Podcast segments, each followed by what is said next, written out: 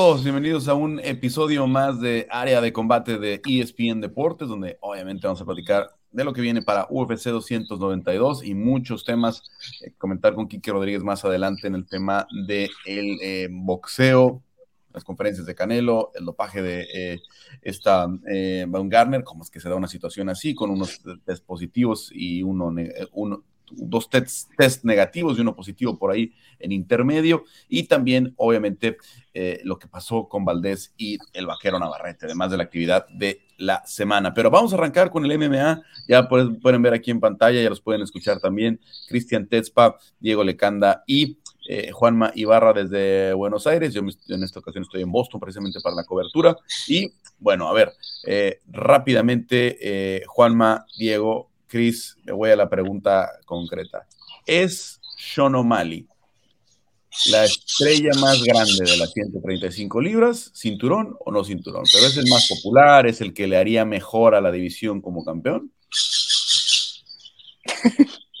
Qué difícil está el examen hoy. Eh, yo creo que le haría bien a la división, o sea, sin demeritar todo lo que ha hecho el Jamaine Sterling, porque sinceramente, o sea, creo que eh, lo que ha hecho Aljo en la división, pues es que hay que destacarlo, o sea, su nivel es extraordinario, es muy inteligente, a lo mejor a la gente no le gusta mucho su estilo y lo pintan de aburrido, pero es el mejor 135 libras en la actualidad, nadie ha podido vencerlo y aunque Sean O'Malley eh, pues tiene esa personalidad y tiene esa explosividad, a lo mejor podría jugar el factor sorpresa, creo que le haría bien a la división un campeón como Sean O'Malley, incluso porque eh, convendría para Latinoamérica si gana Chito Vera y hay algo eh, pues pintado para ellos, entonces yo creo que le vendría bien a la división, pero deportivamente hablando creo que Sterling es superior.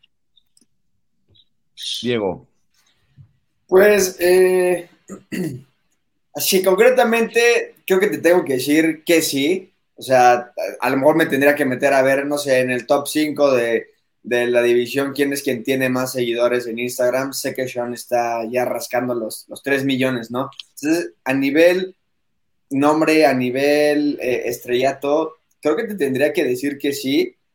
Es muy extraño porque al mismo tiempo nos, o sea, tendríamos que comprobarlo, ¿no? Cuando él, eh, si es que él es campeón y, ver cómo le van en los pagos por evento. Este es su primero y, y, no sé, ¿no? O sea, como que se dice que sí. Yo no lo siento. Yo no siento es, tanto amor por la gente, por Sean O'Malley, pero sí se refleja en los números, ¿no? Entonces, pues habría que ver y habría que ver una vez que sea campeón, si es que, si es que lo logra, que tiene un roto muy difícil, y ahorita hablamos de eso.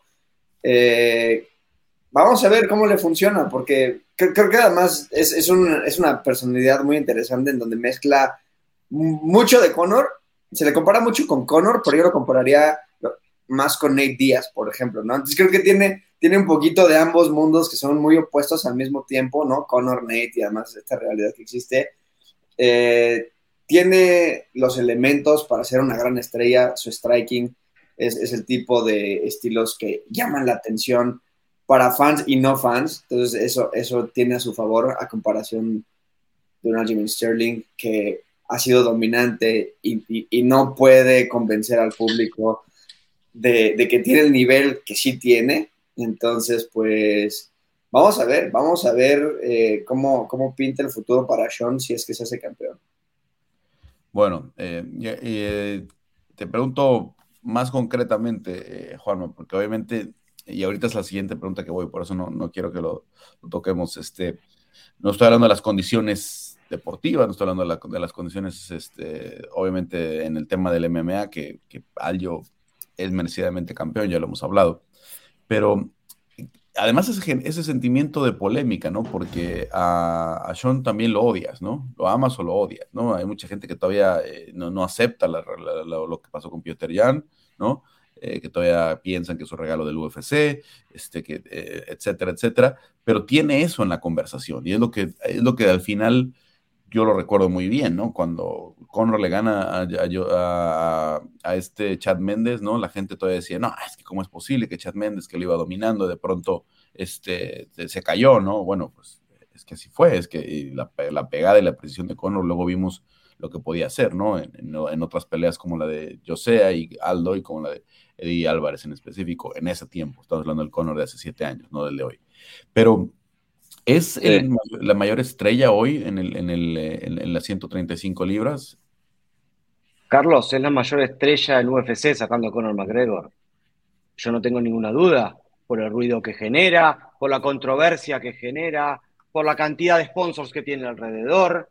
Es hasta uno de los DJs residentes de, del boliche de Resorts World, uno de los de Resorts World, uno de, los boliches más prestigiosos de ahí de, Las Vegas, todo lo que genera alrededor, las oportunidades de negocio, eh, dónde va a pelear ahora, va a pelear en una cuna de irlandeses, así, algo así como lo que hizo UFC con Conor McGregor, de hecho estuvo entrenando en la previa en el gimnasio de, Tom Egan, que fue el primer irlandés en competir en, en UFC, John O'Malley genera mucho ruido, genera incluso gente de otras industrias, voltea a ver MMA por él, también es un, es un, es un deportista de, los deportes electrónicos, tiene un podcast que es seguido por muchísima gente, de Timbo Show.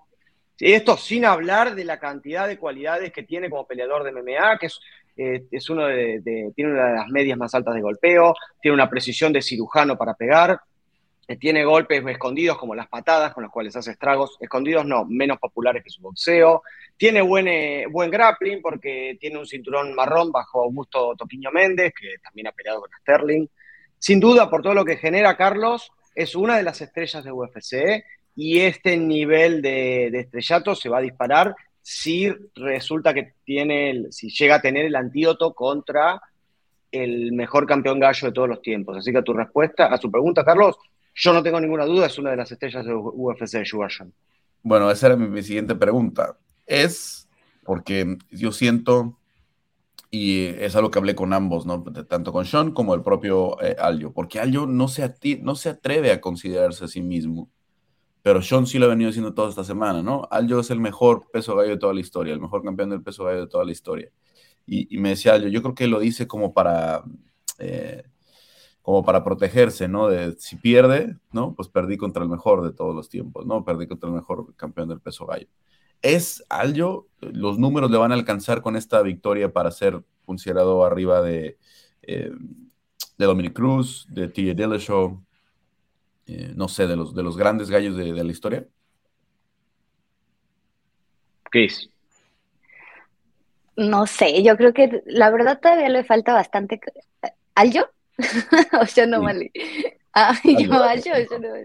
Ah, ah, no, Aljo yo creo que sí, o sea, yo creo que sí entra en esa categoría. Ha enfrentado prácticamente a todos, a todos los peso gallo, eh, pues en este camino. Creo que a, a, mí lo único que me parece triste en este caso es que la gente siga como sin reconocer todo lo que ha hecho y que no esté muy de acuerdo en que sí es uno de los más grandes en la historia del peso gallo de UFC. Em, me parece que vencer a Sean O'Malley y a todos los que quedan en la lista en el peso gallo, porque es una división que tiene mucho talento, creo que le ayudaría a construir eh, y a seguir alargando ese legado. Creo que va a ser un proceso más lento para Sterling porque no es de estos peleadores pues sinceramente hablando, o sea, que tiene tanto carisma o que tiene tanto clic con la gente o que la gente se engancha y creo que eso eh, también tiene que ver mucho, ¿no? Cuando alguien es considerado como el mejor en la historia o no, o sea, porque al final la gente eh, pues habla de ellos y los quiere y todo, entonces eh, creo que Aljo tiene que trabajar en esa parte o no sé si de plano no, o sea, y que lo olvide y que diga, bueno, pues yo nada más me voy a quedar con lo que yo haga deportivamente hablando, en este caso sí me parece que ya está dentro de esta categoría y creo que todavía le queda mucho camino por recorrer y vamos a ver mucho de él. O sea, todavía eh, hay mucho de Ayamaina Sterling, así que eh, respondiendo concretamente, creo que, creo que sí está a ese nivel. Bueno, Diego, ¿está para, ser el mejor, considerado mejor de todos los tiempos si gana esta? Yo creo que sí. O sea, es difícil no, no, no, reconocer todo lo que ha hecho con todo y los, los peros que podríamos ponerle. O uno, uno ve los récords. Es un poquito como con Stipe, ¿no? Que a lo mejor no, no se siente o, de primera instancia no dices, ah, es el mejor, pero empiezas a ver los números, empiezas a ver los récords y es difícil no, no solamente meterlo a la conversación, sino, sino, sino hacer un caso para que no sea el mejor. O sea, tienes que tiene la racha más larga en, la historia de la división de los pesos gallos. Eh, eh, es, quien más tiempo ha pasado en, la jaula, en los pesos gallo, eh, la mayor cantidad de victorias en peso gallo. Entonces, tiene todos estos números que no puedes debatir contra ellos, ¿no? Y, y sí, que cómo ganó el cinturón, y que TJ Dillashaw solamente tenía un brazo, que Henry Sejudo venía de dos, victor de dos años de no pelear. Entonces, sí, lamentablemente existen todos estos factores que no te convencen, pero al mismo tiempo cuando ves los números, y además son factores que, que no dependen de algo, ¿no? Entonces no, no, no podemos como ponerle eso a él, simplemente es algo circunstancial y bueno, yo creo que a él tampoco le, le encanta que todas sus victorias importantes tengan ahí como un pero. Eh, cuando ves los números, cuando ves lo que ha hecho, cuando ves el, dominio que tiene y, las estrategias y, cuando, cuando neutralizó a Sanhagen, por ejemplo, hoy en la segunda pelea con, con este, ¿cómo se llama? Con, Peter Yan, ahí la verdad es que no puedes debatir con eso y tienes que, y tienes que darle todo el mérito y, y de verdad ponerte a pensar, ok, lo que ha hecho ahorita puede que sea más, más, más importante lo que hizo Dominic Cruz. Eh, Renan Barao, ni qué hablar porque ya destruyó todo su legado, pero sí tienes también un, un TJ Dillashaw, que también con lo de los, las drogas ya, bueno, los, los PDs ya no sabe si qué tanto mérito darle a sus victorias. Entonces, creo, creo que sí tiene que estar al menos en la conversión del top 2, solamente con Dominic Cruz. Y y yo creo que, que gana Dominic Cruz por, por, también por la época en la que está sucediendo esto, cuando ya la competencia es más, más difícil. El deporte se ha vuelto más difícil con el tiempo, ¿no? Los peleadores se han vuelto más completos. Los, antes, antes el peso gallo más, más alto era Dominic Cruz y ahorita tienes peleadores en peso gallo de 1,75, casi que de 1,80. Se está, se está convirtiendo en algo más difícil y Aljo lo está haciendo ahorita. Entonces creo, creo que sí, creo que nos, nos guste o no, está en el top 2, si no es que en el top 1 de la división. Juanma, ¿le alcanza para terminar la discusión si le gana a Sean O'Malley? Sí, por dos razones, Carlos. Primero, por una cuestión numérica. Directamente alcanzaría cuatro defensas, alguien, algo que no ha sido logrado en las 135 libras. Dominic y TJ tienen tres. Y segundo, porque va a ganar esta pelea y probablemente no compita más.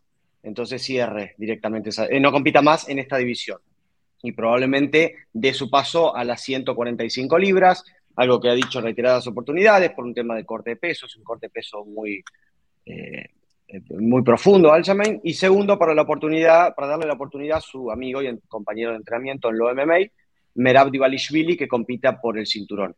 Así que si llega a ganar ante John Mali y llega a defender nuevamente, probablemente estemos ante un cambio de era en la 135, en el tope de la 135, chicos. Así que si gana esta pelea va a pasar a 145, muy probablemente, y ahí se termine zanjada esta, esta, este debate, al menos por un tiempo hasta que otro gallo llegue a defender tres o cuatro veces. A ver, lo que pasa es que calificar lo de Dominic Cruz es difícil porque obviamente yo creo que solamente en el caso de las divisiones gallo y pluma hay que tomar en cuenta la WC, ¿no?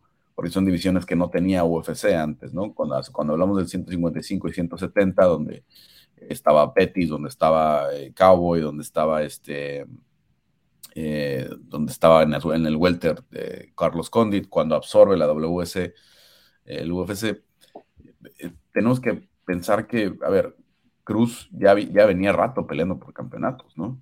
ya había peleado ya le había ganado Brian Bowles por el título, ya había defendido contra Joe Benavides, ya había defendido contra Jorgensen, eh, defiende la primera, su primera pelea con, con, con Uriah Faber y defiende contra Dimitri Johnson. Estamos hablando de que ahí hizo cuatro defensas ahí, ¿no? Tomando en cuenta las de WC, ¿no? Si nos vamos a, a, UFC nada más, pues, pues no, definitivamente, ¿no? Eh, y luego eh, recupera el cinturón y ya solamente defiende de nuevo con Raya Faber antes de perder con Cody, con Cody Garbrandt, ¿no? Entonces, en total serían cinco defensas ahí las de, las de Dominic Cruz. Solamente hablo de esas dos excepciones, de las 145 y las 135 libras, porque son divisiones donde el UFC absorbió prácticamente a toda la división. Y se trajo a los campeones. Se trajo a José y se trajo a Dominic Cruz, ¿no? Por eso, por eso eh, tendría esa excepción y también por eso casi siempre que hablamos de la discusión de las 145 libras, yo me, inclino todavía por Aldo. Pero definitivamente ganando esta, eh, creo que lograría ya la credibilidad que por alguna razón no tiene Alemán Sterling, ¿no? Eh, la rodilla a la cabeza, sí, le pegó muchísimo, ¿no? Mucha gente habló de que actuó, de que todavía podía seguir, etcétera, etcétera. Pero era lo que platicábamos el otro día con Jair, ¿no? a ver, si Jair hubiera, no hubiera seguido en esa pelea con, con este Volkanovski, probablemente tendría una oportunidad ahorita inmediata de revancha, ¿no? Y no la tiene. Sí. No sabemos ahorita el camino que va a tener que recorrer Jair para poder llegar a un campeonato. Probablemente sea una pelea de contendiente que tendrá que ganar, o dos, no sabemos, ¿no? realmente qué tan largo puede ser el camino del regreso de Jair a pelear por un campeonato y si eso va a suceder, ¿no? como le pasó a Anthony, a Anthony Smith con John Jones, ¿no? Que también hay golpes ilegales, Anthony decide seguir y al final pierde la pelea y no, tiene, no, no ha vuelto a tener una, oportunidad de campeonato en las 205 libras. Entonces, em, eh, eh, creo que la decisión de Aljo fue correcta en, esa, en, ese, en ese momento, no es la más popular, pero ahí lo tiene, ahí lo tiene todavía peleando por campeonatos. Y em, lo que me queda muchas dudas, y es algo que no, no se atrevió tampoco a ser muy claro esta semana, Aljo, es si se va a 145. Y creo que lo que va a depender de que se vaya a 145 es cómo ve él a Alexander Volkanovski, qué tanto interés ve de Volkanovski porque subiera a 145 nada más para ir a una pelea de contendiente, ¿no? Para pelear con un top 5, pues no vale la pena para yo, ¿no? No, no, no vale la pena de que digamos, ah, sí, bueno, vente a 145 y vas con Calvin Cater, ¿no? O, vas con, este, con Jair Rodríguez o con Brian Ortega, ¿no? Este, que ya no va a tener tanta ventaja de alcance, que obviamente van a ser peleas muy diferentes, ¿no? Eh, con Giga Chikatse, no sé, con alguna pelea eh, de, de, contendiente que no le va a, beneficiar Max Holloway, ¿no? Imagínense que lo recibe Max Holloway en 145 y no es cinturón de por medio, ¿no? O sea, eh, porque a veces UFC no, no te garantiza, no te garantiza esas, este, esas oportunidades, ¿no? Entonces, vamos a, a, ver qué termina sucediendo al final de esta semana, si gana primero y segundo, qué decide, ¿no? Yo ya no veo tan, tan concreto eso hasta que, porque Ayer me decía Aljo que lo que él quiere es eh, una oportunidad, o sea, que se, que se haga un interinato mientras él decide qué pasa, ¿no? Y bueno. La cara de. Yo no lo veo, ¿no? Yo no lo veo, no, no creo que tiene... no, nunca pasó eso, un interinato para que mientras yo decido a ver si me voy o no. Lo que él quiere es decir, a ver, yo voy por el interinato mientras puedo ver si puedo ser campeón o no, y si logro ser el doble campeón, ¿no?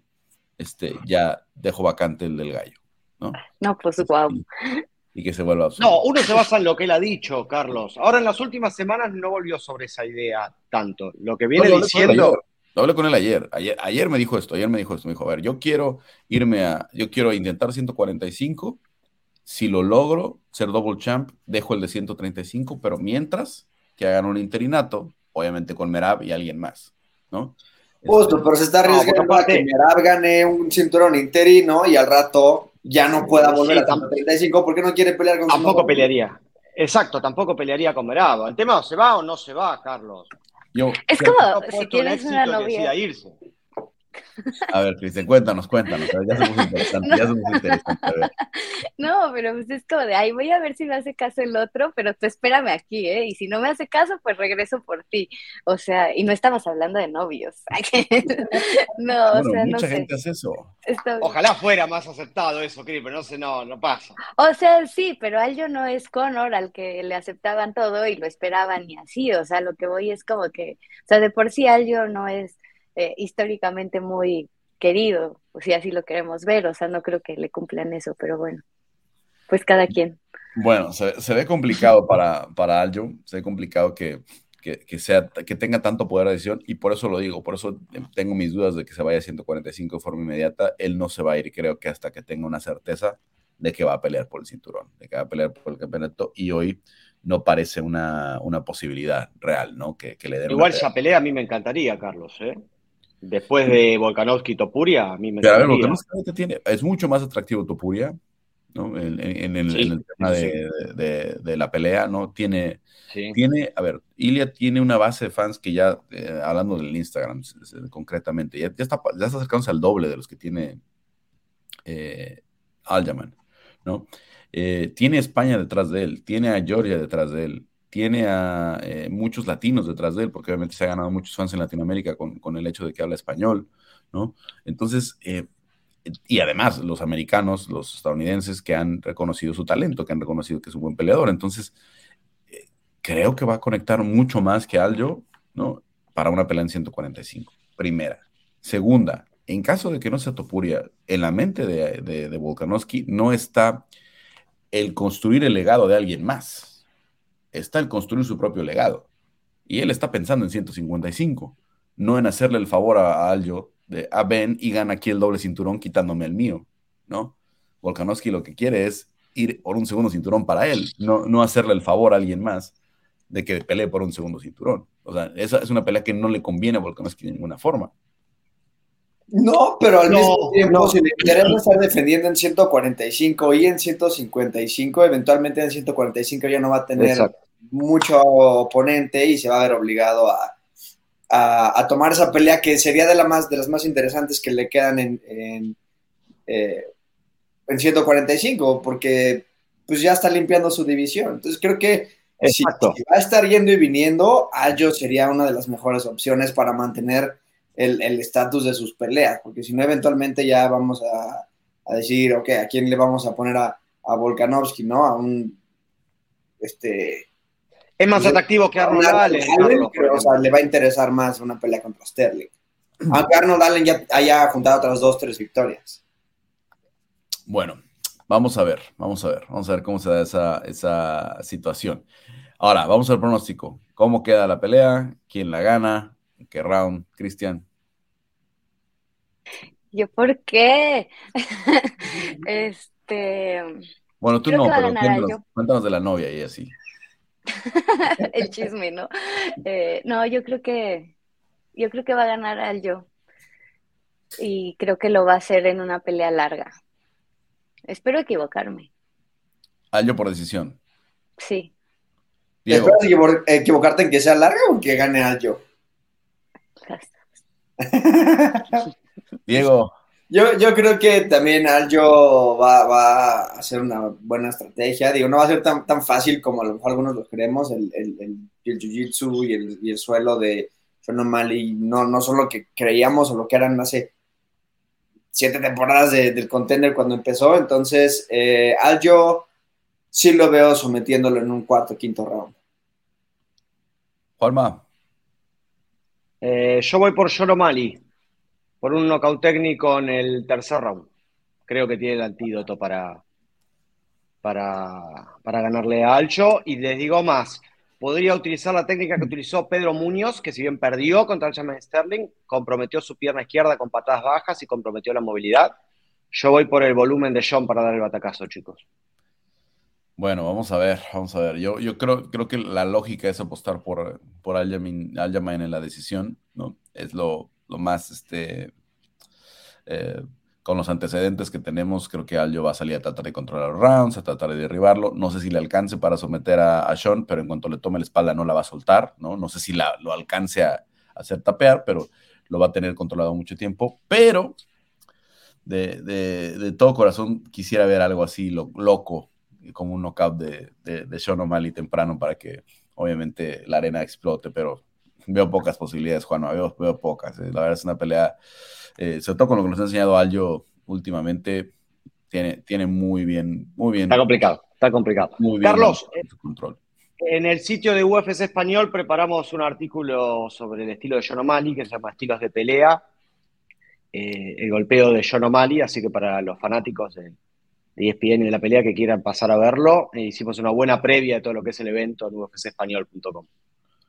Bueno, eh, no se lo pierdan por ahí, obviamente también toda la cobertura que tenemos en la página de ESPN Deportes y de UFC Español van a encontrar mucha variedad. Em, vámonos rápidamente con Amanda Lemos en contra de Shang Wei Li. ¿Qué posibilidades tiene Amanda de, ganarle a, Shang? Te rescato, Cristian. ¿Querés que ahora, eh, primero que querés que pase yo por el fuego y así te apago un poco las llamas y después pasas vos? Tiene posibilidades, eh, Carlos, tiene una buena guillotina, Amanda, ya desde la época de, de Jungle Fight. Golpeo de poder. Hay muchas dudas que tenemos sobre esta pelea que van a ser evacuadas el sábado, porque es la primera vez que la vamos a ver en una pelea de campeonato. Esta peleadora que viene de una región que nos ha dado muchos campeones de UFC, como Belén Pará, de ahí ha salido Leto Mallida, salió Davidson Figueiredo, tiene posibilidades, eh, tal vez si la pelea se va a la lona, la veo con alguna guillotina, con un poco de grappling, y lo que es golpeo de poder, en lo que es volumen, eh, es un poquito mejor la, China, entra y sale mucho más rápido, Veo la pelea inclinándose para, la distancia, para la entrada y la salida de Zhang Weili, pero Amanda tiene alguna posibilidad en lo que es el, golpe en línea de derecha, en algún descuido, puede llegar a hacer daño, Carlos. Bueno, a ver, ahora sí, Cris, ¿no? No puedes seguir corriendo del tema. Híjole, eh, ¿sabes qué? Lo que me gusta mucho de esta división de 115 libras es que es súper, o sea, es muy sorpresiva y ha habido rotación de campeonas todo el tiempo. Ha sido difícil que, haya defensas del cinturón, digo, a excepción de Joana, que lo defendió, me parece que cinco veces. Pero em, justo es lo emocionante del peso paja. Entonces, yo creo que Amanda tiene herramientas para vencer a Whaley. Creo que Amanda eh, ha demostrado que además de ser explosiva, tiene un buen jiu-jitsu. Creo que Whaley ha trabajado demasiado bien. O sea, además de que tiene un golpe muy poderoso, eh, tiene unos puños muy explosivos. Eh, creo que ha trabajado mucho como en mantener la paciencia, en no apresurarse, en mantener los ritmos del combate. Eh, también pues el hecho de estar practicando más lucha y más piso, o sea, la hace una peleadora muy completa. Creo que va a ser bastante complicado para Amanda. Creo que tiene oportunidades, pero también históricamente el hecho de que esta división tenga tanta rotación de campeonas, creo que podría favorecerle a la brasileña. Diego, eh, obviamente no, no, no, no cuento con que Amanda Lemos no pueda hacer nada, pero creo que sus posibilidades están dentro de puncher's chance, ¿no? Creo que ella, su poder es, su mayor ventaja y su herramienta más peligrosa.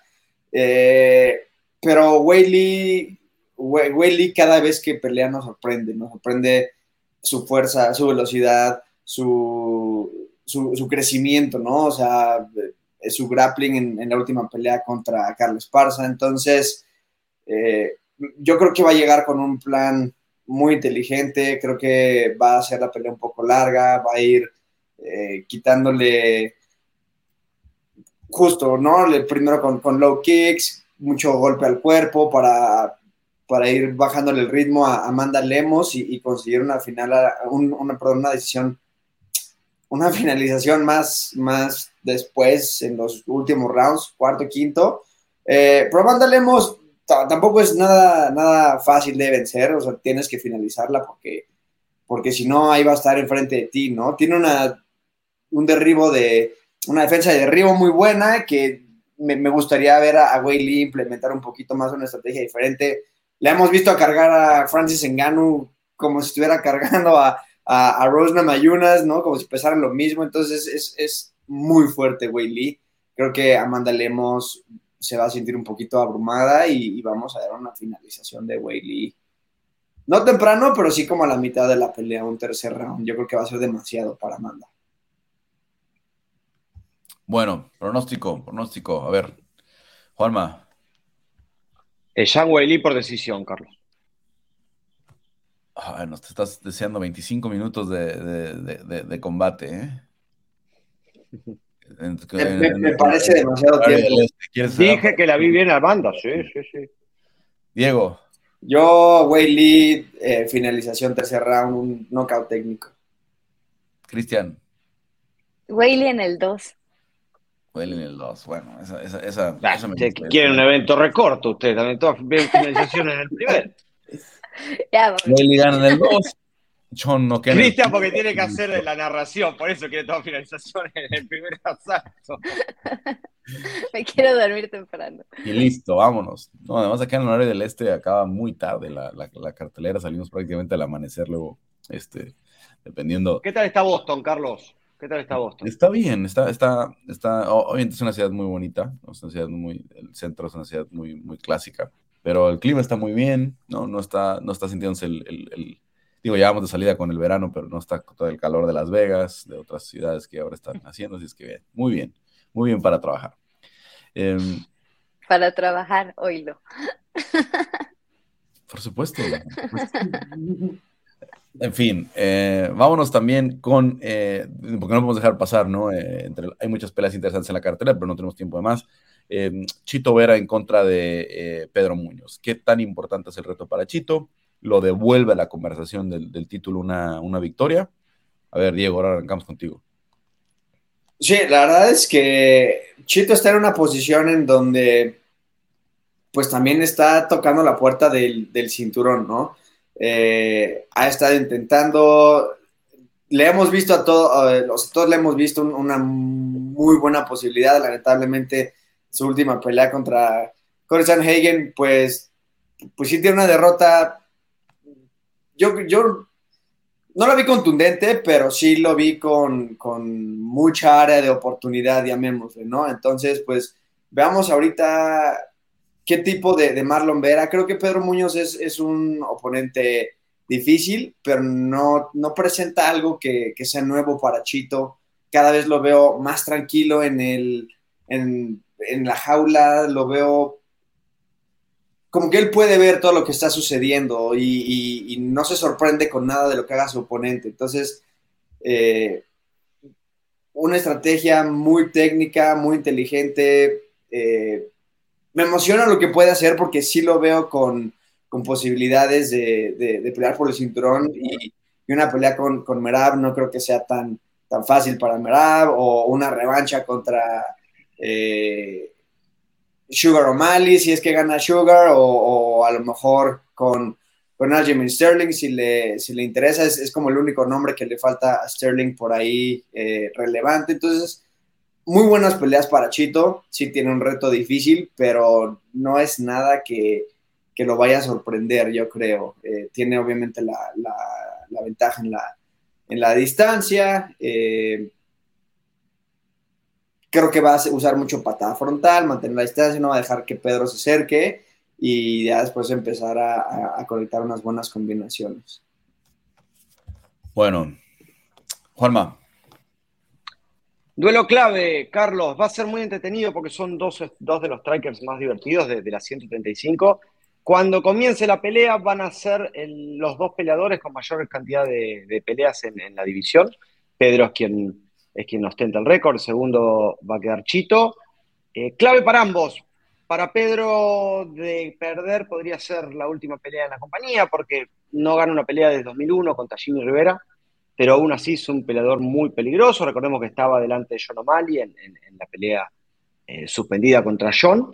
Y Chito necesita eh, este triunfo para volver a la pelea y podría ser un costo no tan alto el que paga Chito para volver a meterse en la discusión de haber perdido con Sanhagen, Carlos. Perdió, fue muy superado por Cory en esa pelea en la cual un juez dio una decisión media extraña y lo vio ganador a Chito, pero fue muy superado por, por Cory, no sé si, recuerdan esa pelea. Y le toca un peleador complicado que se vuelve más difícil acorde a cómo va cortando las distancias, porque tiene, es cinturón negro de Jiu-Jitsu, tiene una de las mejores guillotinas de la compañía, eh, tiene buena movilidad, pero eh, este matchmaking favorece a Chito, Carlos. Creo que es una buena oportunidad, encima en una noche clave en la que podría haber un nuevo campeón de, del 135, si se cumple mi pronóstico, o si se cumple de ustedes, seguirá Alcho, o, o sea, se va, veremos qué pasa. Pero una noche importante para la división Gallo, un, Gallo, un triunfo de Chito que ganó cuatro de las últimas cinco, podría relanzarlo a la mesa chica junto a Merab Divalishvili. Y eh, no, no sabemos qué pasará con Henry y con los protagonistas de la pelea estelar. Un triunfo hoy lo sienta entre los cuatro candidatos. Bueno, qué pelea tan, tan diferente, ¿no? Porque ahora pelear, no pelea cinco rounds, ¿eh? Es algo bien importante. Es algo bien importante porque Chito arranca tarde y nunca arrancó con, contra Cory Sanhagen. Ahora tiene a lo mucho un round para tardarse en encontrar la distancia, en medir a Pedro Muñoz tratar de jalar el gatillo como, como normalmente lo hace y normalmente lo hace con efectividad. Cris.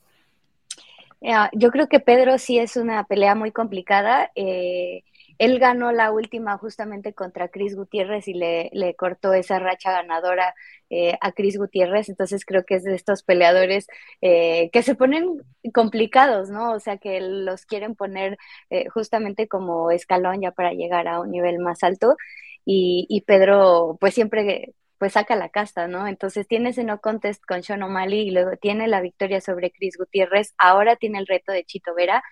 Eh, me parece que es un reto para los dos porque si Pedro le gana a Chito también, eh, pues va a subir dentro del ranking y también va a empezar a levantar la mano, va a pedir peleas, eh, pues de, del top 5, entonces creo que a él también le conviene pues salir con todas sus herramientas. Pedro no tiene nada que perder realmente, o sea, y sí tiene muchísimo que ganar porque los reflectores van a estar en las 135 libras y como menciona Carlos, creo que es muy importante para Chito empezar pronto en la pelea. Ya sabemos que ahora su estilo es más agresivo, que su striking es muy poderoso, que también tiene mucha confianza en el piso, además es el máximo finalizador de la división. Entonces me parece que vamos a ver un combate, además de emocionante, eh, yo creo que va a haber una finalización por cualquiera de los dos y sí creo que va a ser muy importante eh, para ese top de 135 libras para cualquiera que gane. Si gana Chito, sí lo pone en la conversación de retador, porque Sean O'Malley ha dicho, o sea, yo quiero una revancha con Chito, este, yo quiero enfrentarlo, o sea, realmente suena dolido después de que ha sido su única derrota. Y Aljamain Sterling también ha hablado bien de Chito Vera, lo tiene como pues también calibre de contendiente, entonces creo que va a ser una pelea muy importante para él. Bueno, algo que mucha gente también, ya que empezás a hablar de ese tema, mucha gente ha dejado pasar que O'Malley nunca ha peleado cinco rounds. ¿eh? Él va a ser la primera. No sé qué vaya a pasar cuando entre aguas profundas. Y si llegamos al cuarto round, no sé qué, qué, pudiera pasar y qué tan, qué, cómo caiga la calidad de la pelea. ¿eh? No, no sé qué tanto cardio tenga eh, este Sean para, para poder, sobre todo con la máquina de, de lucha y de grappling que es Alderman Sterling. En fin, vámonos con los pronósticos. ¿Gana Chito o gana Pedro? Chito va a ser el primero en finalizar a Pedro Muñoz y por eso va a ser más sorprendente aún la victoria. A ver. Dice Diego, Chito. Juanma. Chito en el tercer round. Cris. Yo también creo que Chito en el tercer round. Bueno, vamos a ver, vamos a ver qué tal, ¿no? Ojalá que sea algo así espectacular como lo de Cruz, como lo de este Frankie, porque para saltarse la fila a, a Merab o a Henry Sejudo, tiene que hacer algo espectacular. ¿no? Tiene que ser algo, tiene que ser algo que haga mucho ruido. Eh, chicos, bueno, pues este, eh, la verdad es que es una cartela bien interesante. ¿Hay alguna otra pelea de la, que, de la que quieran platicar, de la que no se nos pueda pasar? Obviamente está el regreso de, Chris Whiteman. Eh, tenemos... Las dos finales del Ultimate Fighter. Siempre el abogado del Ultimate Fighter, este, Diego. Eh, Neil Magny contra Ian Machado Garry, Carlos, en las 170 libras, cinco peleas al hilo para Ian Garry, un striker exquisito de puños y patadas, tiene knockout de rodillas voladoras en el circuito europeo y demás, contra Neil Magny, el peleador que todos los welters piden enfrentar. No saben a veces lo que se, lo que se enfrentan, ni ganó dos de las últimas tres, tiene el récord de, triunfos en las 170 libras, así que va a ser un, un buen duelo entre striker y wrestler. Bueno, vamos a, vamos a ver entonces. Eh, ¿Tú, Cris? ¿Alguna pelea? Eh, me llama la atención la de Ian Machado, pero también eh, la pelea de las mujeres, porque Andrea Lee contra Natalia Silva, pues es un choque de generaciones. Creo que va a ser muy interesante ver lo que puede hacer Natalia Silva y también Karina Silva, ¿no? Que ya abre la cartelera contra Marina Moros. Creo que va a ser una pelea muy interesante y creo que va a haber finalizaciones. Andrea Lee está jovencita todavía. Ah, no, ya tiene 34 Bueno. Bueno, bueno, yo todavía la veo como prospecto. En fin, en fin, este, bueno, gracias eh, chicos, vamos a dejar hasta aquí el, tema de, de, UFC 292, platicamos más eh, eh, la próxima, ¿no? Por ahí se hicieron algunos anuncios para Noche UFC, vamos a tener a, a Raúl Rosas Jr. Eh, complementando la cartelera en una pelea contra Terence Mitchell, que ya tendremos tiempo eh, de platicar y vamos a ver si está listo eh, nuestro compañero Quique Rodríguez. Vamos a pedirle el favor a nuestro productor Fabián Delgado, Damián Delgado, que ya lo vaya agregando. Y bueno, platicamos la próxima semana. Diego, Cris, Juanma, estamos conectando y ojalá que sea una gran cartelera. Ojalá que no sean tan largas las peleas de campeonato. Abrazo, chicos. disfruten Disfruten de cómo se viene abajo el TD Garden con el knockout de Shua John. Ándale. Ya lo manifestó. Ojalá, ¿eh? Una cosa es lo que creo y otra cosa es lo que quisiera. Entonces, ojalá tenga razón, Juanma. Bueno, entonces ahora sí, a ver, Damián, a ver si tenemos chance de ir eh, agregando a Quique. Ahí está, de Quique. Saludos a todos y bueno, eh, Quique, pues tenemos una semana con mucho que platicar. Eh, sí. Vamos a arrancar obviamente con lo de la semana pasada. Eh, Navarrete contra Valdés. ¿Por qué la gente quiere revancha? ¿Por qué la gente quiere revancha? ¿Qué tan cerrada fue realmente la pelea? Eh, porque ahorita te quiero platicar un poquito mi punto de vista, pero quiero saber cómo la viste tú. Carlos, ¿cómo estás? Eh, amigos de Área de Combate, primero que nada, un fuerte abrazo. Mira, eh, si nos vamos referentemente a, o sea, preferentemente a la parte numérica, la parte de las tarjetas, yo la vi dos veces. La primera la vi 116-112, la segunda 117-111 para el vaquero Navarrete. Eh, pero me parece que, visualmente, como intangiblemente, a mí me parece que fue una pelea completamente de un solo lado, o casi completamente de un solo lado. Y, esto, y esto es por diferentes motivos, ¿no? Me parece que el boxeo de Navarrete es altamente efectivo, lo tiene demasiado bien trabajado. O sea, una de las cosas con las que yo intento reflexionar todas las semanas es si pelea el vaquero Navarrete bonito o no. Eh, a mí me parece que, que, sí, pero bueno, es otro tema. Y, creo que Oscar Valdés, pues un poco... Eh, eh, no, no, no, fue capaz de resolver el, enigma que es el vaquero Navarrete como boxeador y los momentos buenos que llegó a tener se encontró pues, con un tipo pues, más pesado, más alto, más fuerte, el que le clavó unos ganchos de izquierda durísimos y no lo movió, ¿no? O sea, yo sí veía buenos momentos de Oscar Valdés, pero me parece que, que, eran contrarrestados por otros buenos momentos del vaquero Navarrete y que a lo mejor por poquito le podían dar los rounds, ¿no? O sea, quizás quizás no, quizás lo, había rounds muy cerrados, pero no sé, a mí me parece que al menos como en un tema de percepción, más allá de cuestiones de tarjetas, pues sí fue una pelea de un solo lado, pienso yo. Sí, es que a ver, es una pelea que nos vendieron que desde antes de la pelea, durante todas las semanas, vendieron que iba a ser una trilogía casi, casi. sí, sí, yo, también lo he pensado, ¿eh? Sí, yo también lo pensaba. es que esta pelea va, a darnos para dos, tres peleas, ¿no? tenían a Barrera y a Morales ahí en la conferencia de prensa, los tuvieron en, la, en la primera fila, ¿no? Este, ya hablábamos la semana pasada de, comparaciones con Márquez este, Vázquez, ¿no? Que, se, fue hasta cuatro peleas incluso. Este, pero, a ver, y yo soy eh, muy, muy fan del boxeo de, Oscar Valdés, me gusta mucho su estilo, este, me gusta mucho el sacrificio que hace normalmente. Eh, absorbe mucho el jab, pero ataca mucho con esos ganchos, tanto de izquierda como de derecha, hace mucho daño, quiere terminar la pelea en todo momento. Eh, pero yo vi la narración con tus compañeros de ESPN Knockout y, siento que los momentos en los que más se emocionaron, porque además eran los golpes más espectaculares, era cuando Valdés conectaba con la izquierda. Sí. Y, sí.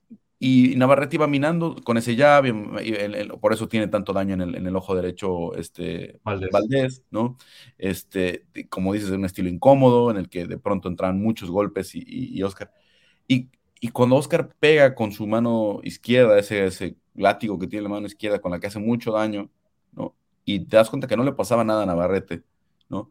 Eh, te das cuenta que esta pelea no tenía que haber sucedido, o sea, es demasiado grande el vaquero Navarrete para Valdés, ¿no? O sea, eh, porque, a ver, con, lo que conectó Valdés, algunos cinco o seis golpes, pudo haber mandado al menos a la lona, pudo haber simbrado a alguien más, a, otros peleadores de su, de su talla, ¿no? Bueno, a la, a la lo noqueó lo, mandó a dormir, ¿no? Inmediatamente, ¿no? Entonces, y lo hemos visto hacerlo muchas veces, tiene muchos knockouts Oscar. Entonces, e, es una pelea demasiado dispareja en ese tema, en el tema de, la, de, la, estatura, del, alcance. Entonces, aunque yo no veo cómo Oscar pueda ganar el poder para hacerle daño con esos este, golpes a, a Navarrete y lo pueda noquear. No lo veo. Y, es que, conectó limpio muchas veces. Conectó, digo, obviamente el volumen y, y, los números se los queda Navarrete ampliamente, ¿no? Pero los golpes de mayor poder, ¿no? De mayor efectividad los pega Oscar y al final no le alcanza para hacerle suficientemente, suficiente daño, ¿no? Entonces, eh, obviamente teníamos que verlo dentro del ring, pero ya después de verlo no, no, veo sentido hacer una revancha. ¿Qué va a hacer Oscar para, para poderlo noquear con esto? Si ya le conectó lo mejor que tiene. A mí también me parece que una revancha no, no, no, no viene al caso. y, y, más por justo lo que hablas, ¿no? El tamaño del vaquero Navarrete, que es chistoso, ¿no? Mucha gente dice, que el vaquero ya tendría que subir a las 135 libras, eh, porque incluso la báscula le costó un poquito de trabajo. Yo, yo no estoy de acuerdo, fíjate, Carlos. Yo creo que Carlos eh, Navarrete, pues hoy a su manera sigue siendo un 130. Eh, ¿a, qué voy? yo yo he hablado, o sea, tengo relación con, con, gente del equipo de Manuel Navarrete y dicen que, pues, que el tema de él es que pues no, no, no es el más cuidadoso respecto a su dieta. Entonces, pues no, no, no se esfuerza lo suficiente y siempre el último, de último momento tiene que dar un jalón para, para dar el peso y por eso realmente le cuesta. Él todavía, pues incluso físicamente, pues lo ves, no, no lo ves, digamos, como lo suficientemente marcado, aunque su fisionomía sea así. Y, me parece que ir más arriba, a lo mejor hoy todavía el cuerpo le da para subir más, pero me parece que también el cuerpo hoy, hoy, hoy, lo, hoy lo puede mantener en las 130 libras. Eh, evidentemente esa ventaja del cuerpo, del físico, la recuperación, pues creo que lo hace por mucho el mejor peleador de la categoría. O sea, si ves, piensa en Joe Cordina, por ejemplo, otro, una de las posibles opciones como, como rival, eh, creo que el vaquero Navarrete pues va a seguir siendo superior porque físicamente es mucho más grande, ¿no? Yo creo que hoy el, el camino es buscar las 130 unificaciones, la, unificación, ya les puedes pensar en mejores peleas, pero yo también estoy de acuerdo, creo que un tema de una revancha no, no, no viene al caso porque sí, sí fue una pelea pues, pues dispareja, ¿no? O sea, a su manera fue dispareja a pesar de que eh, eh, eh, el tema del golpeo pudiera no ser tan distinto, ¿no? A ver, es que fue una pelea emocionante, sí tuvo sus momentos emocionantes, definitivamente. Y entiendo mucha gente, y yo lo estaba haciendo en Twitter también, y pues, mucha gente estaba muy emocionada con la pelea. Pero a mí me parecía muy frustrante, ¿no? Porque este, te, digo, yo soy muy fan del estilo de Oscar y cuando ves que está pegando lo mejor que tiene y, no lo estás, no lo está sacudiendo y no lo está moviendo como lo tendría que mover eh, con no es una pareja. Te das cuenta que, a ver, y, también el equipo Navarrete tiene razón. Si sigues aprovechando la ventaja del rebote en 130, pues hasta que el cuerpo dé, hasta que el cuerpo diga ya no, hasta que el cuerpo diga ya no podemos dar 130, pero mientras tanto gana todo lo que puedas y gana todas las peleas que puedas y, y junta todos los cinturones que puedas y, ya después decidimos si, subimos de categoría, si una o dos categorías, ¿no? Porque creo que el que le da hasta dos categorías todavía para, con ese alcance, tiene un alcance de un ochenta y tantos, ¿no? Este, y, mide unos setenta, no es, no es, no es este, tampoco tan alto, pero, pero Navarrete es un, tipo bastante, al menos un 5 o 6 centímetros más alto que, que Oscar, con un alcance mucho mayor de brazos, ¿no?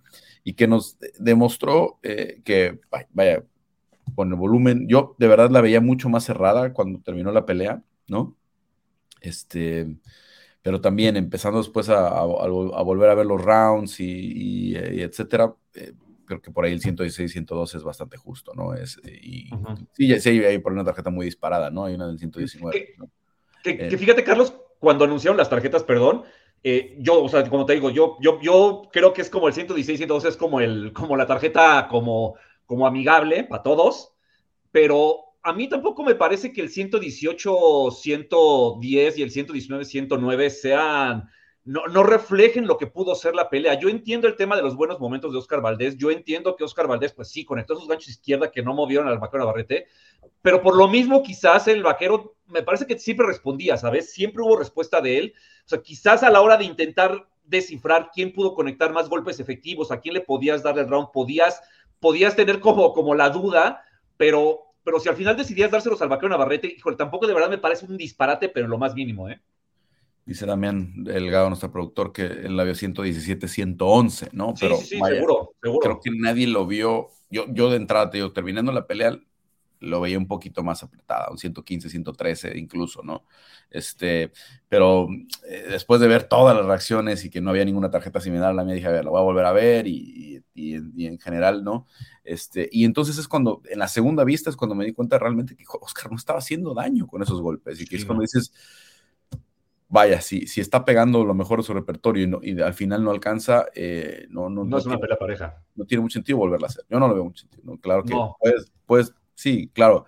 Y se aplaude muchísimo el, primero el trabajo de los Codman para contener ese daño en el ojo derecho, ¿no? Para que pudiera seguir un rato con visibilidad. Después ya no tenía visibilidad Oscar, claramente, o estaba comprometida en los últimos rounds, y que siguiera y que siguiera este, yendo hacia adelante y que siguiera buscando eh, ganar la pelea, obviamente se agradece muchísimo y creo que por eso el público quiere más. Pero no, vamos, no creo que vamos a hacer algo diferente, no creo que podamos o sea, tendría que ser una estrategia bien diferente de Oscar, ¿no? De, no acercarse tanto, de tener que caminar mucho, de, buscar los ángulos. Eh, no lo veo convirtiéndose en un tipo que de pronto meta muchísimos jabs, ¿no? Este, para ir asegurando los rounds, etc. O sea, tendría que ser un cambio radical de estilo de Oscar para poder ganar la pelea a lo mejor por decisión, con, en una revancha, ¿no? Eh, si quieren ver otra carnicería, pues la revancha pudiera ser Este... porque, porque ya, ya los dos sabiendo lo que, lo que uno de, lo que ofrece el uno del otro, pues me parece que el vaquero Navarrete saldría eh, muchísimo más tranquilo, Oscar Valdés más preocupado porque no le peguen y que no le quede el ojo otra vez así. O sea, lo, lo, que hablas, ¿no? Valdés, la verdad es que su cierre de pelea fue bueno, fue muy valiente, a pesar de que ya no podía ver de un ojo. Él, él, él siempre buscó lo que pudiera encontrar y eso se le respeta, se le aplaude y se le agradece y aportó a que la pelea fuera emocionante. Pero eh, eh, también, Carlos, vimos un vaquero Navarrete que, que con su, estilo sabe boxear. O sea, el tema este de su mano derecha, que por ahí del sexto round le dijo a su esquina que ya, que ya le dolía. Eh, al final terminó boxeando con la pura mano izquierda y lo hizo muy bien. O sea, lo hizo de verdad muy bien. O sea, Oscar Valdés, Robson Conceição, eh, Shakur Stevenson y ahora Navarrete, con la pura mano de adelante, ¿sabes? O sea, la fórmula para vencer a Oscar Valdés es usar la mano de adelante y punto. Y, lo hicieron muy bien los tres, lo hicieron de manera muy efectiva. El tema del alcance del vaquero es una locura. A mí me parece que, que, lo, que, lo, aprovecha muy bien y tiene un sentido de la distancia que pocos tienen, muy na natural, de esos que, que con, los, con, el que naces. Y, y, y, si, y, si, Oscar Valdés, que no ha podido descifrar a boxeadores que, que, lo llavean y no se ha podido quitar esos golpes, a pesar de las lecciones que se lleva últimamente, pues esta vez no lo va, para una siguiente no lo va a volver a hacer. Es que le apuesta mucho por golpe de poder y es que, a ver, obviamente en el, en el boxeo todos queremos ver knockouts, ¿no? El fan quiere ver knockouts, ¿no?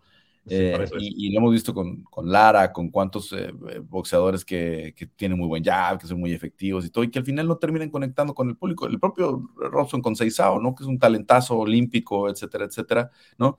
Pero que no te convence porque el, el, que apuesta tanto por el jab, el que está jugando tanto a la... A es difícil que no quede. Es difícil claro, que no, no quede no te vayas lejos, la pelea anterior, la de Lindolfo Delgado contra Jair Valtierra, que a mí no me pareció una mala pelea, la gente no le gustó porque pues no había siquiera eh, un, un, un, una sensación cercana a un knockout, ¿no? En 10 rounds.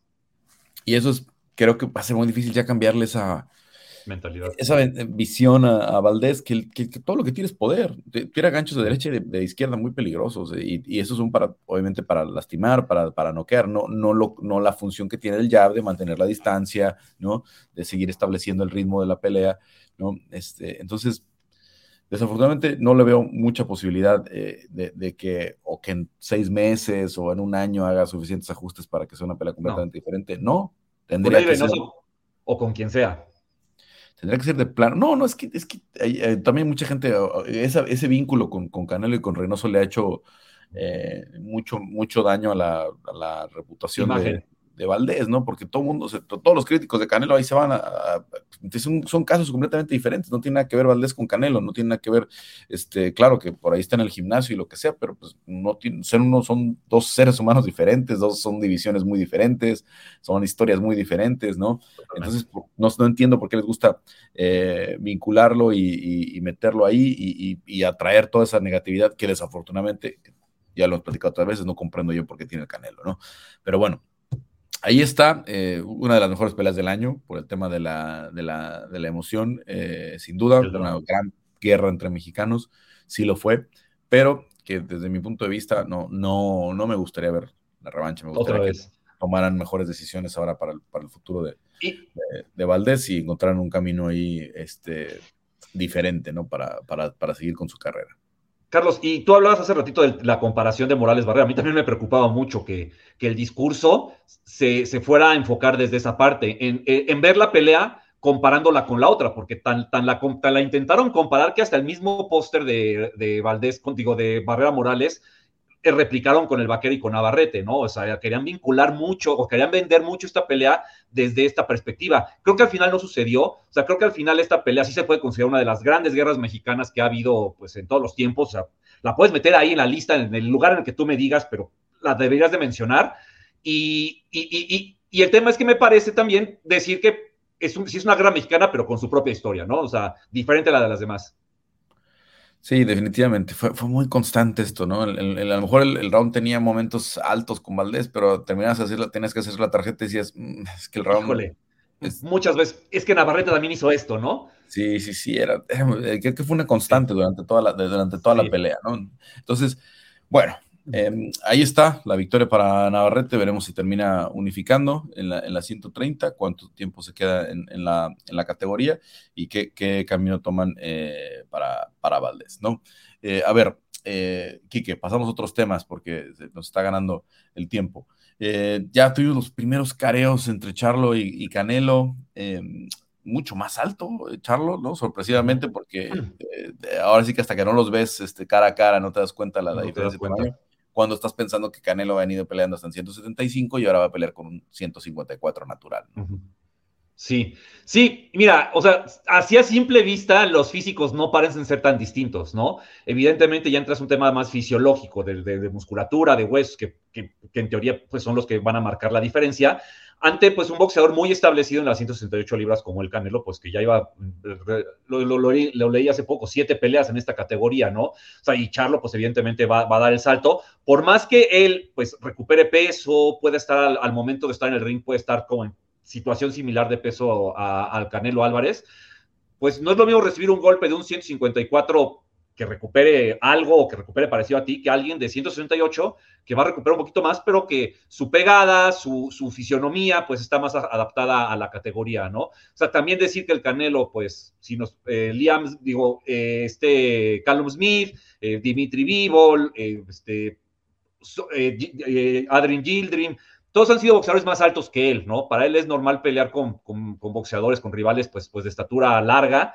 y, y él está en una situación, pues, me parece a la que está más acostumbrado, ¿no? Incluso a mí lo que me llamó la atención, digo, es una percepción meramente mía, es que Charlo pues, es un tipo generalmente como bravucón, este, que, que, le gusta intercambiar palabras, que le gusta discutir, que le gusta hacer show, y, llegó con Canelo, me parece que un poco estaba como preparado, vi como para confrontarlo, para decirse de palabras, Canelo llegó, lo vio, le dio la mano, se volteó y Charlo se quedó así como, oye, no nos vamos a pelear o qué, ¿no? O sea, ahí desde ese juego mental me parece pues que el Canelo demuestra pues la experiencia, un poco el, eh, no, no, no quiero decir que no le importe, ¿no? Sino, sino que el, cómo se toma una pelea así, ¿no? Como su trabajo, como algo que va a ser natural, pues, tiene que hacer el negocio con el que está enfrente, y, no hay como ese, e, e, e, esa, ese vínculo como, como, como de rivalidad que, a lo mejor Charlo sí busca. Es lo que la gente se está quejando, ¿no? Que son como conferencias tímidas, como que no, no, no hemos visto este, pues estos gritos, empujones, ¿no? Este, que, a los que normalmente están acostumbrados como se trata de vender una pelea. Que, que, Charlo está, que Charlo está acostumbrado a eso, le gusta eso, se siente cómodo en ese, en ese ambiente. Y, yo estoy seguro, o sea, a mí su, su rostro me daba la sensación de que iba buscando provocar al Canelo y se topó con alguien que básicamente lo abrió y le valió, le valió un cacahuate, pues esa, esa, esa actitud de él, ¿no? Que llegó, pues fue a su conferencia, a la foto, a hacer sus entrevistas y punto, ¿no? Y, me parece que eso para Charlo sí pudo ser algo, pues, pues, algo en lo que no supo cómo reaccionar, ¿no? Creo. Es que, a ver, eh, primero, tienen que tomar en cuenta todavía la barrera del lenguaje, ¿no? De Canelo, que ya habla bastante bien inglés, ¿no? Ya se expresa bastante bien, pero una cosa es que ya pueda entablar una entrevista y, una conversación a que se meta el trash talk, ¿no? Y que Ah, que entienda lo que le están gritando perfectamente y contesta, o sea, ¿no? Por ahí vimos aquella, aquel incidente, ¿fue con, ¿fue con Rocky Fielding o con...? No, con Demetrius Andrade, ¿no? No, con Plan. lo, de, la cachetada. Sí, aquel, ajá, de que se que entendió, de que, de que el, este, de que se estaba metiendo con su mamá, ¿no? Este, y, ¿no? y, que, que le decía, es que yo perdí a mi mamá, y al final, ¿no? Hasta le ofreció una disculpa a Canelo, ¿no? Porque todavía existe esa, esa barrera de lenguaje, ¿no? Porque a la hora de los gritos y de los insultos, no es lo mismo, ¿no? Que si te sientas, eh, o que Canelo ya que ya se desenvuelve mucho mejor en las conferencias de prensa, mucho mejor en las entrevistas, pero todavía meterlo a ese... Claro, sí, porque, Carlos, porque en las entrevistas, si no entiendes, le puedes decir al periodista, oye, ¿me puedes repetir la pregunta? Y él a lo mejor intentará, pues, explicarla de una manera, pues, pues, más sencilla, tal vez, ¿no? En caso de no entender. Ni modo que en el trash talk le digas a Yermel Charlie, me repites el insulto porque no te entendí.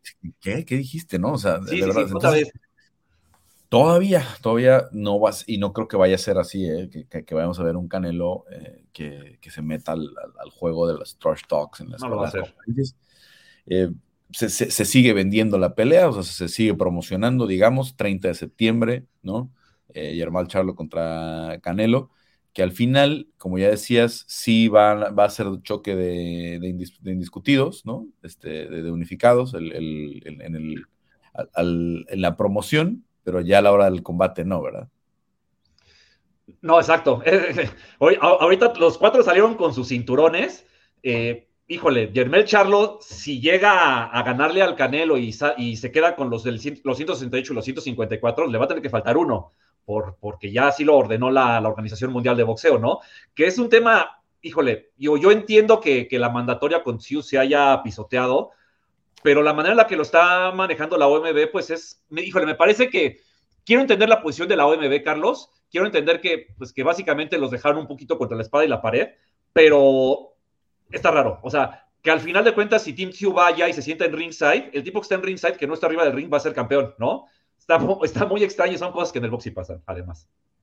Lo vamos a ver, lo vamos a ver el 30 de septiembre. A ver, nada más, eh, vamos rápido, eh, Quique. Eh, ¿Qué pasó? ¿Qué, ¿Qué, qué, hacer con el tema de Alicia Van Garner? ella la veo reaccionando muy, pues muy a su estilo, ¿no? Diciendo, pues a mí no me van a quitar lo que soy, ¿no? Este, mandó un comunicado, ¿no? Dice, hay, hay, un, hay un test negativo en junio, hay un test negativo posterior a la pelea, ¿cómo es posible que haya un test positivo el 12 de julio, ¿no? Entre el, 12 y el 16, que es el que da negativo. Es un tema bien, bien espinoso para, para, el boxeo, ¿eh? Cómo tratarlo, cómo, cómo llevarlo, ¿no? Mira, desafortunadamente, si, si, te remites como a, una simple vista, o sea, la, sustancia que, consumió eh, Alice Baumgartner es para, justo para la musculatura, ¿no? Para fortalecer el cuerpo, para hacer, para tener más músculo. Tú a veces físicamente dices, pues sí, ¿no? O sea, tiene, tiene todo el sentido. aquí un poco lo que estaba, lo que estoy, lo que yo estaba intentando reflexionar, Carlos, y justo hoy salió un comunicado también de la British Board eh, Boxing Council respecto a Conor Ben, otro tema ya añejo.